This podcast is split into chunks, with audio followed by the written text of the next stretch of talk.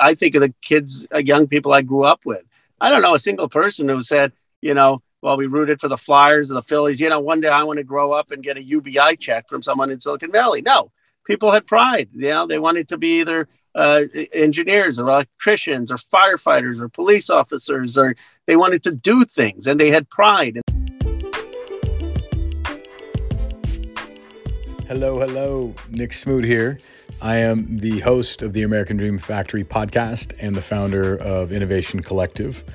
Uh, we believe deeply in people and we believe deeply in capitalism. We think there's a way to turn capitalism and economic growth into a team sport that builds strong communities and gets all of us off our couches, stop scrolling, stop watching so much YouTube, play less video games, because we believe all those things really, we're just seeking actual belonging, something that raises our pulse. And guess what? The best way to find belonging, to raise your pulse, is to build things. It's to create things that add value and beauty to this world. So uh, I get it. There's obstacles to that, but that's what this whole podcast is about how to unleash that American dream. So, this conversation today is with the one and only Congressman Ro Khanna. It is not every day you get to hear the congressman over Silicon Valley, who in his region represents some of the most powerful companies in the world and he is doing a great job trying to figure out how do we unleash a better system with better on ramps to capitalism for everyone across this nation. So proud to call Ro uh, someone that I know and someone that I am having open conversations with about ways to move us forward as a world. I would encourage you reach out to Ro at the end of this podcast. He asks you to reach out to him and gives you his email address. We discuss anything from why universal basic income is a bad idea and capitalism, pride of place, uh, all sorts of wonderful things. How to reimagine some higher ed institutions. Um, there's, you know, they're an incredible asset we have in our country, but it's time to uh, get creative here. And I think everyone knows it, and a lot of universities uh, are doing a great job in colleges. But there's something something big coming. Uh, I think we can all feel it and uh, and I think it is time we all row together. Uh, look at that little little play on words there.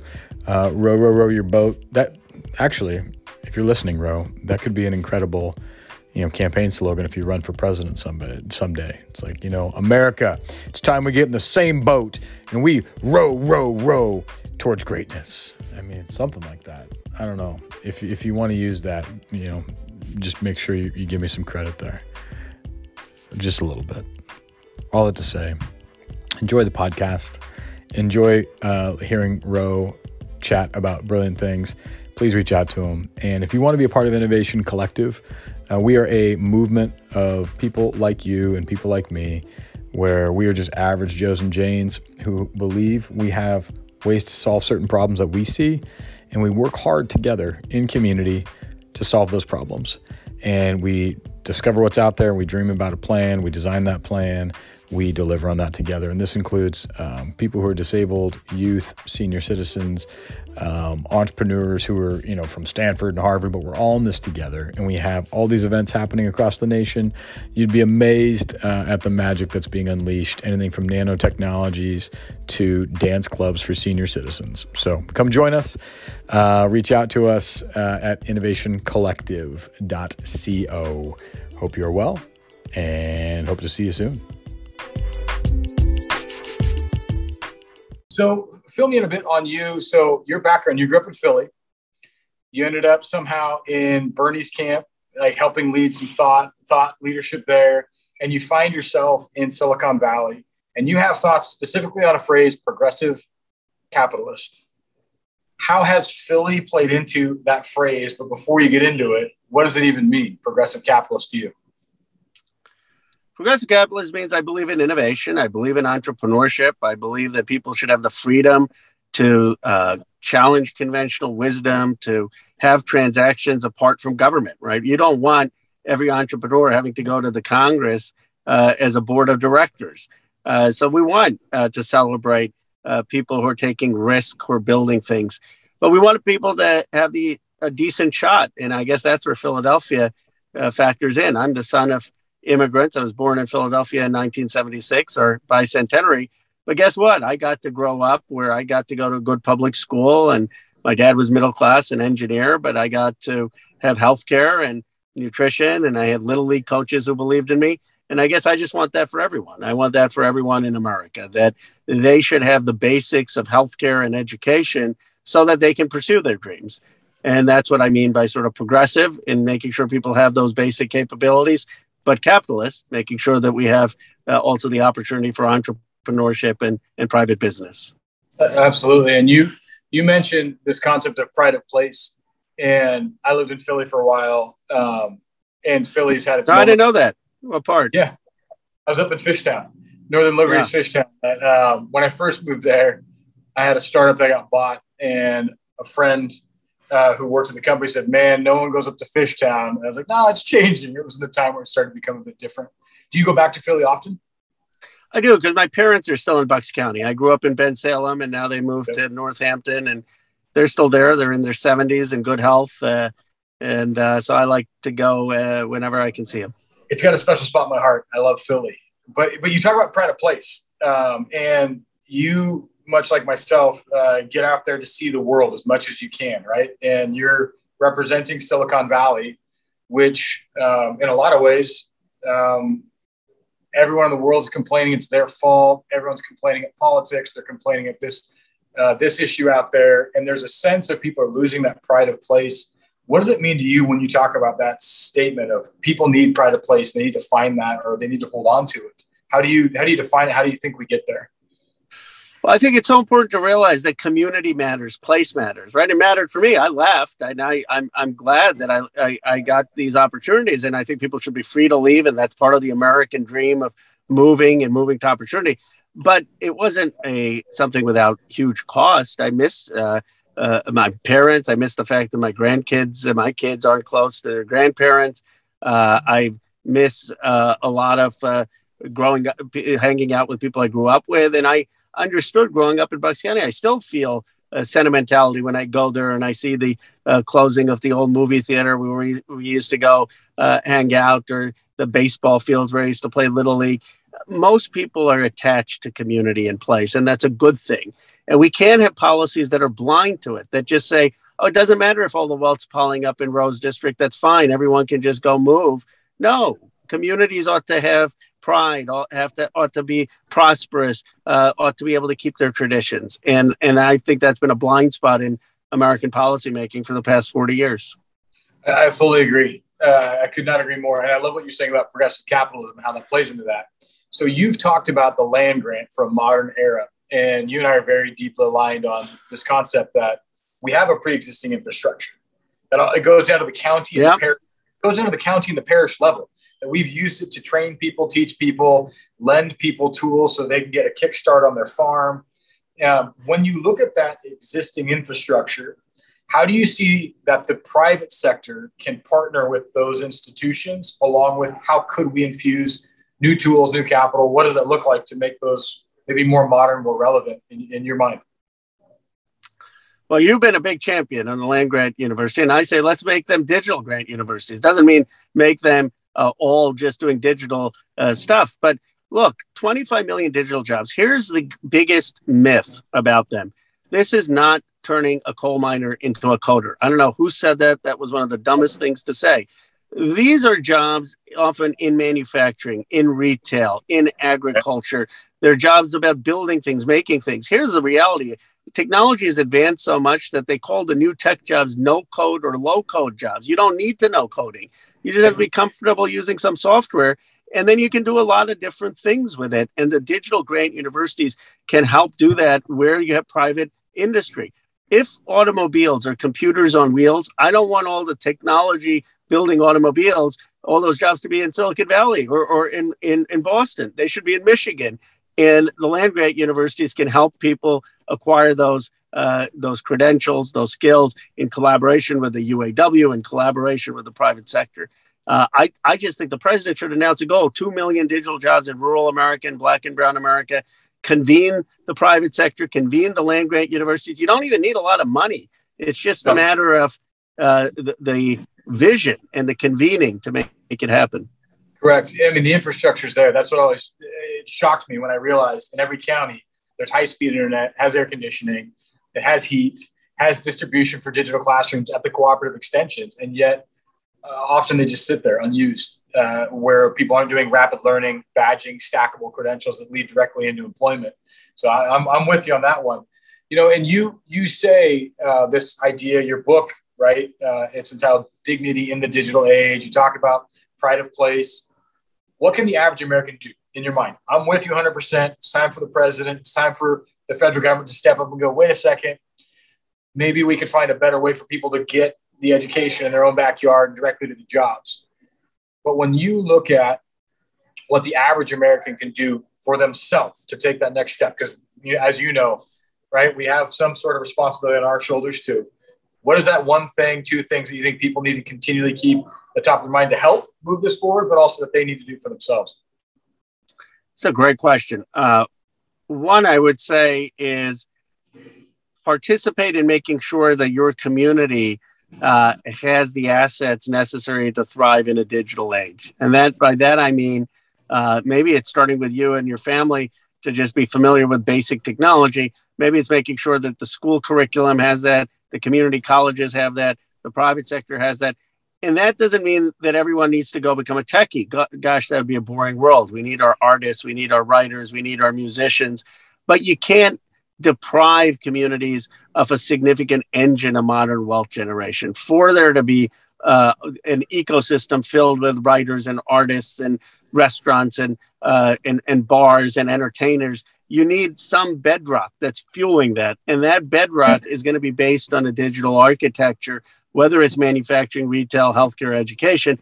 Make sure that your community gets that, understands that, and embraces that, uh, and don't let people say, ah, we don't want to be Silicon Valley. Of course, you don't want to be Silicon Valley. This right. is about do you want to be part of the, the economic middle class and have a chance to build wealth in a modern Do you economy. want to be viable? Like, do you want to be viable at all? Like, as a town, like at some point, there's a viability question of enjoyable, the enjoyability index. Sure, soup, beer, bars, restaurants, tourism, but who's going to pay for it? Like, there has to be the engine where you're importing the dollars. What you're saying exactly you're saying it's so spot on. Like people have to wake up and not be afraid. Everyone's an idiot once, right? Like at some point we didn't know how to walk.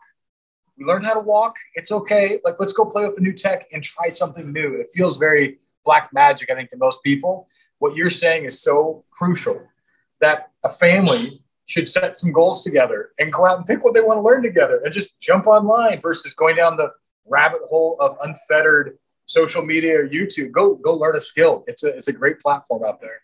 Well, I, am super grateful for your book, for your policy thought leadership, um, for what you're doing in Silicon Valley. Uh, I think many people would look at someone in your role and just think, oh, he's going to, going to be someone who just does what big tech wants. I love that you are leading uh, in, in a way that compassionately is trying to understand how to help people in Kentucky, right, from Silicon Valley. Yeah, well, it's not. It's not, in my view, it's not charity or compassion. It's it's there's so much talent, and how how dumb of us that we're not cultivating this talent. Why should these jobs be offshore? Why aren't we taking advantage of all of the talent there and helping grow the economy there and working together? And by the way, we start to prosper together, work together. That's the American way. That's how we start to understand each other.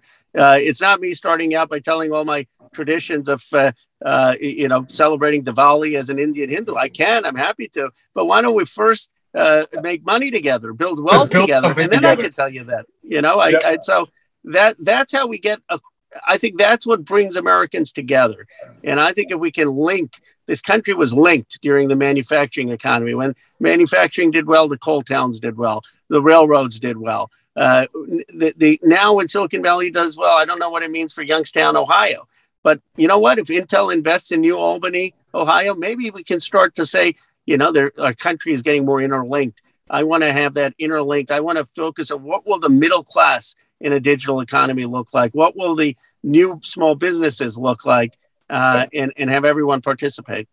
Well, there's nothing more terrifying than the, the concept at, at, the end of the day of a full UBI where people aren't being asked to come in and participate in building things together.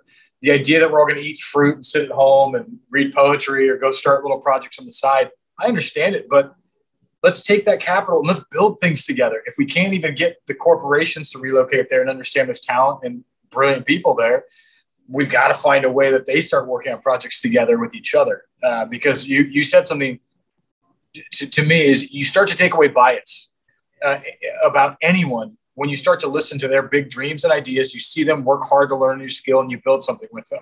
They become your your peer, your co-creator. Right, right.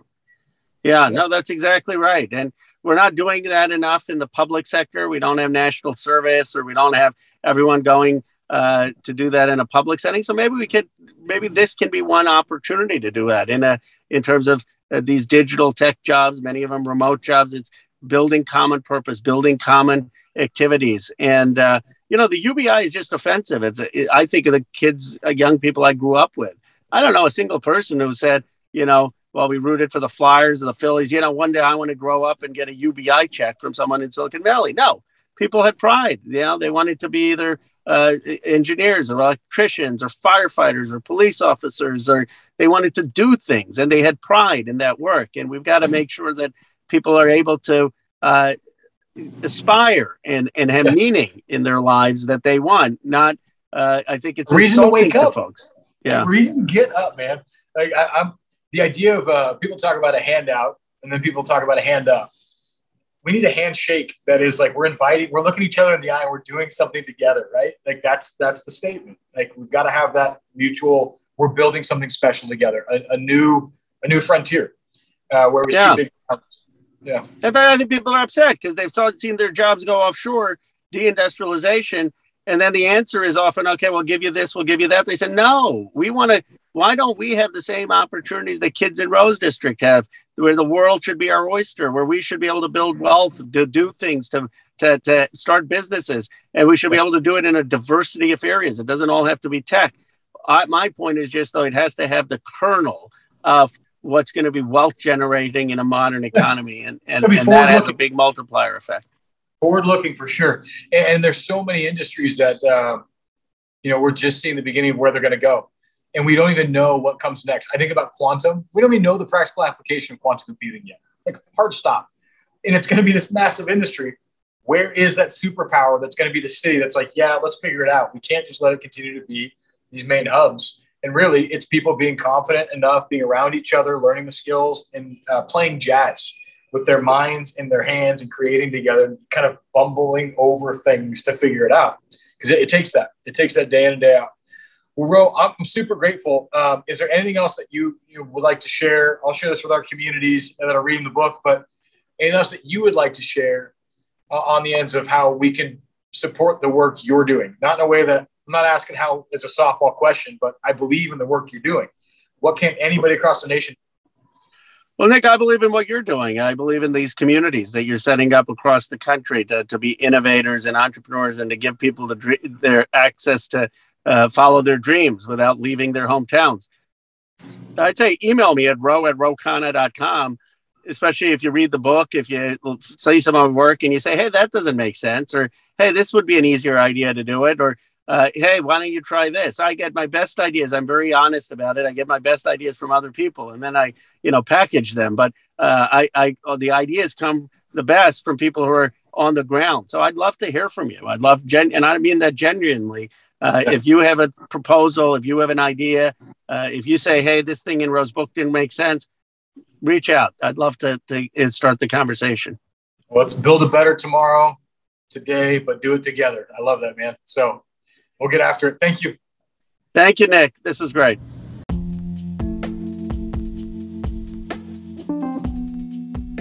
Well, that is a wrap.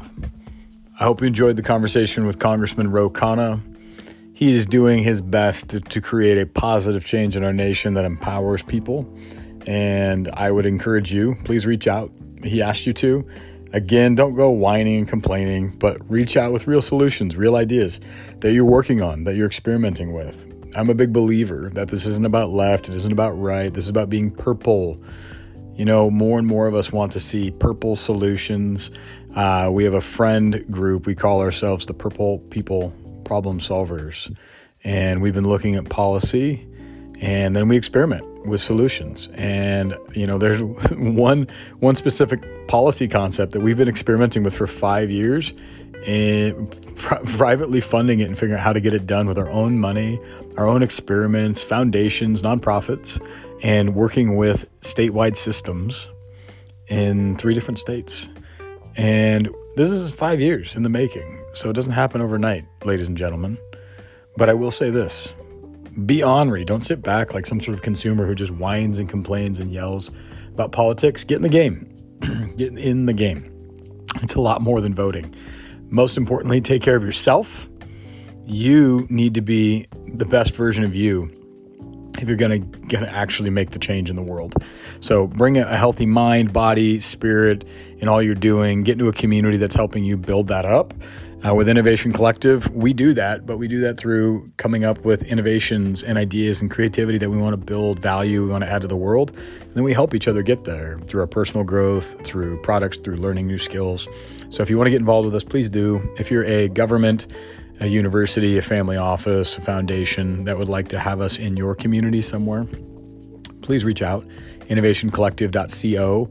Uh, we are on a mad dash to build better on ramps to capitalism, and really what it's all about is we we use capitalism to build a very beautiful, inclusive community of all sorts of people of all types, and uh, through that we build strong bonds in the town, and we build better economies. It's a lot of fun. Not a lot of uh, uh simple work. It's hard work, but it's good work. So, with that said, I'm going to sign off here, and uh, I hope you have a great day and keep chasing the American dream. Remember this it is a shared global experiment, it is not a marketing campaign.